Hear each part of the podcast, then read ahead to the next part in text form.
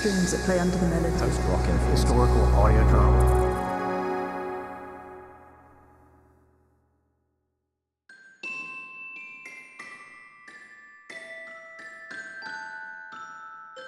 All right, let's do it.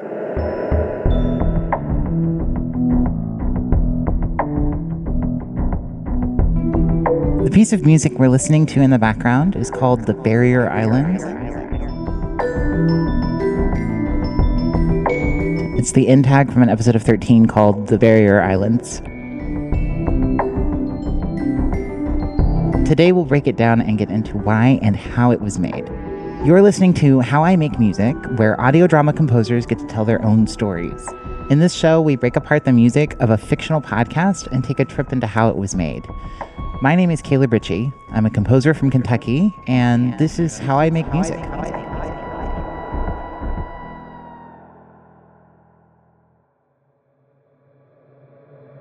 Welcome back to How I Make Music Barrier Islands by me, Caleb Ritchie. Thanks for listening in. She was young, way too young to be out here alone. And she was walking toward me. What was a little girl doing out here, all alone? 13 is a slow burn anthology horror series that meshes the creepy and fantastical with like human experiences of grief. You'd think that as a local, I'd have gotten used to that ominous feeling, the overwhelming emptiness when I look out at the ocean. But I never did. Every episode is a standalone story. Something had been bothering me since last night, They all feature dialogue and foley and scoring. and she mentioned that name, Savannah Webb. And it blends audio drama with narrative fiction. It reminded me of something that happened half my lifetime ago, but took on new resonance now. The day that I saw them. Really rich inner world for the main characters. They stood in a wide semicircle. There was a fire in the middle, and they were, I don't know, just standing there. The island witches. This episode features a protagonist coming home to the Barrier Islands to attend his brother's funeral. He's starting to feel a call to walk into the ocean. We have to have some element of fear.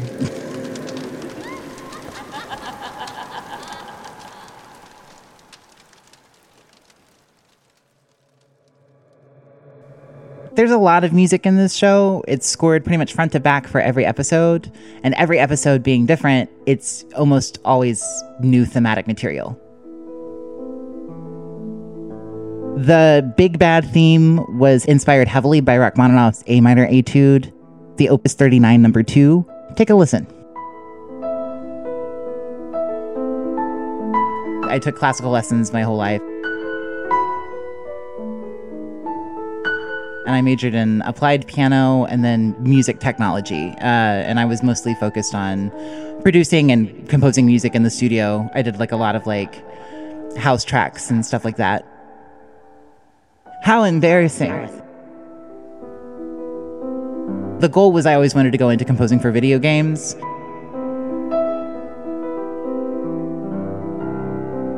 Even though everybody told me you'll never get a job as a pianist, you'll have to do music technology, it was quite the opposite for me. I kept getting all these gigs as an accompanist, and then I never got scoring gigs until several years later.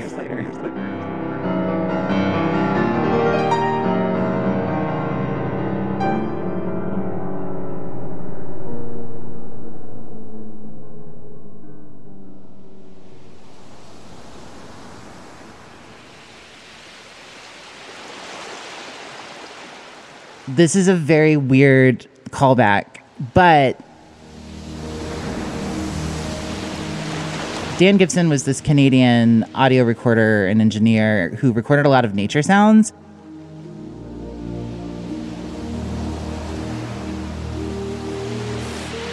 And it was always called New Age, but I don't think it was actually a part of anybody's spiritual practice per se. It was just, I don't think there was a good label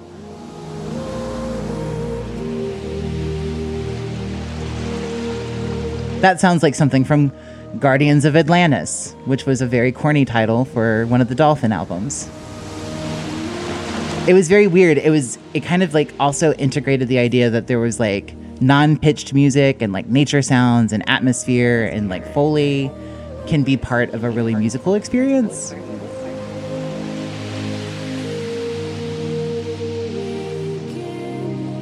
I always think back fondly on those CDs. I still listen to a few of them to date myself with CDs. Um,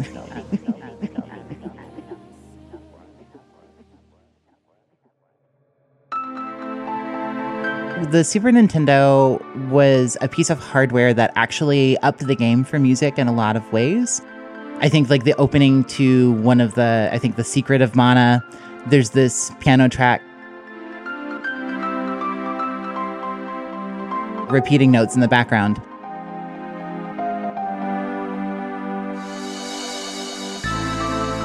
One of the hallmarks of the Super Nintendo was this tape delay because you could have this channel that was not taking up any additional space.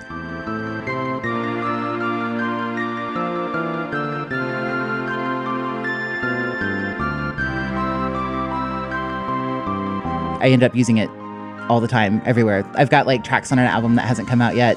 Almost all of it has delay somewhere. It's peculiar, but it definitely came from the Super Nintendo because I played it a lot when I was younger.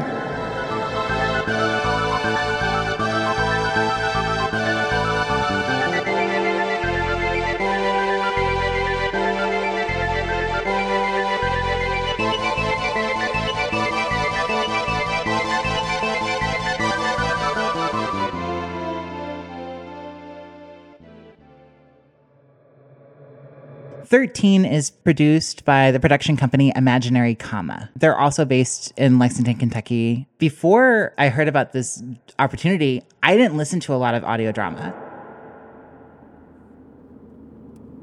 I had hitched a ride to a gig. I was accompanying a student with her mom, and they were the ones that actually let me know about Imaginary Comma and 13 a new audio drama. They're looking for a composer and like sent it to me and was like, hey, you should do this. I kind of went on a flash tour at work, like with my headphones in, listening to like the first podcast they had put together called Olive Hill and like No Sleep and Scary to Sleep and like some other horror podcast. I just like composed until six in the morning and then I sent them a bunch of things and I was like, Do you want to be like Stranger Things? Here's 80s horror. Do you want this kind of horror?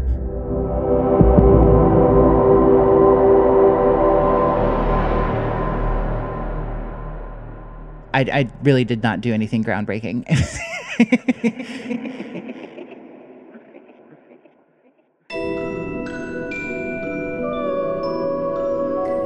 So I curated and chose these instruments for this episode so that it would be very evocative of this kind of coastal ocean setting. Very excited to do an ocean or island theme soundtrack for this series. So, Granulated Whale Song ended up in the soundtrack three different ways. To me, this sounds almost just like a kind of like fuzzy marimba. Like it doesn't necessarily sound like a whale sound, but I just knowing that that's the source material that it came from felt good for me. Even if it does sound like a marimba, I'm like, but it's a ocean marimba.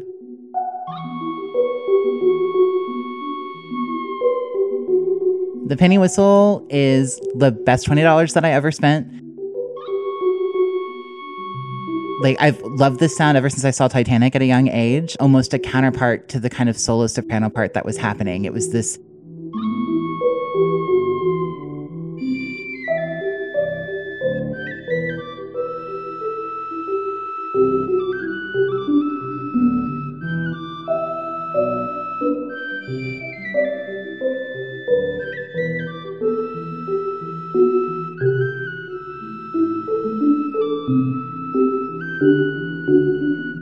repeated minor second, very bendy, like a very drenched in reverb, like coming from the distance, almost like the ocean calling you, and very hypnotic.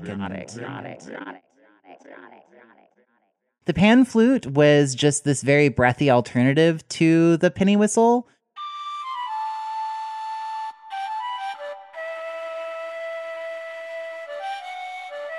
it was oftentimes doubling it, just an octave lower. And it has this just incredibly breathy, airy quality to it. Something about that breathiness almost even kind of bled into sound effects, like the wind of the ocean. Kind of bled into the airiness that was in the pan flute. Piano, I needed a bass part and none of the other patches were working, so I was like, I'll just use piano.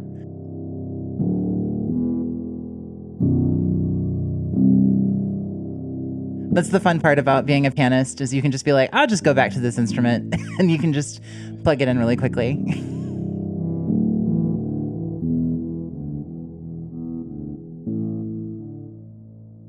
the siren is probably the most literal instrument that I used. It's a solo soprano.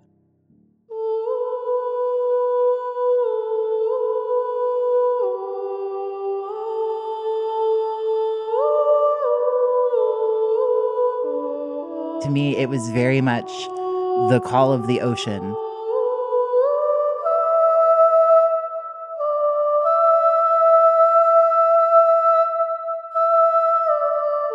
the seductiveness of, you know, being brainwashed and hypnotized into walking in there. The solo soprano is used a lot in themes that have to do with the island witches and a lot to do with the idea of being placed under a spell where you're not behaving for your best interests.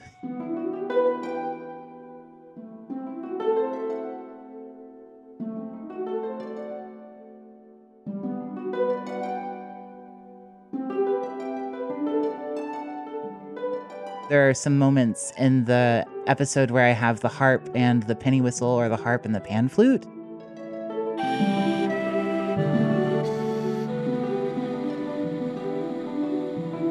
Using those kinds of plucks that are very gentle but firm.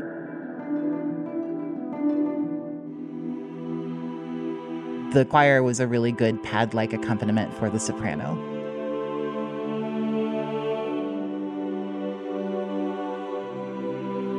I was a tenor in college. I haven't really sung since then. I've accompanied a lot more. It pays better. Um,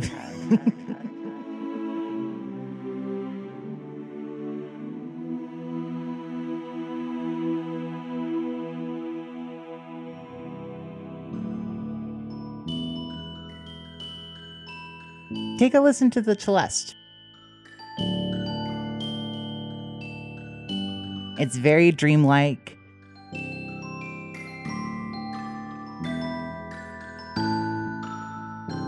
under this part of again a hypnotic experience. It's somebody who's starting to lose themselves and in this instance maybe consider walking into the ocean never to return. Like a fuzziness uh, between reality and the imagination. So, upon Googling, it does appear to be called celesta, which means I've embarrassed myself in a lot of different contexts over the past few years. Today I learned, you know.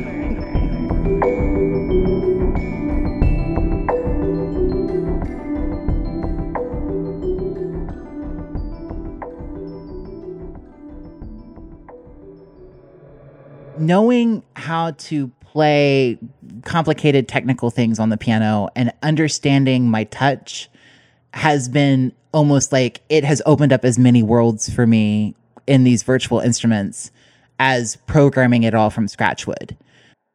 Like there's an element of performance knowledge that I feel like eclipses whatever technological knowledge I might have.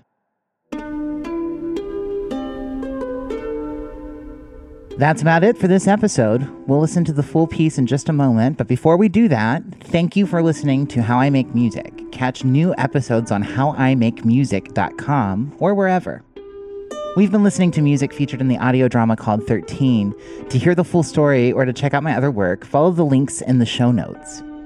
We video recorded this episode. Check it out and support the musicians of audio drama by becoming a patron at patreon.com slash how I make music. Top tier patrons get a mention right here in the credits of every episode.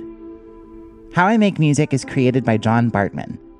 And now here's Barrier Islands, the end tag to the episode of 13, Barrier Islands, in its entirety. My name is Caleb Ritchie, and thanks for listening to How I Make Music. Catch you next time.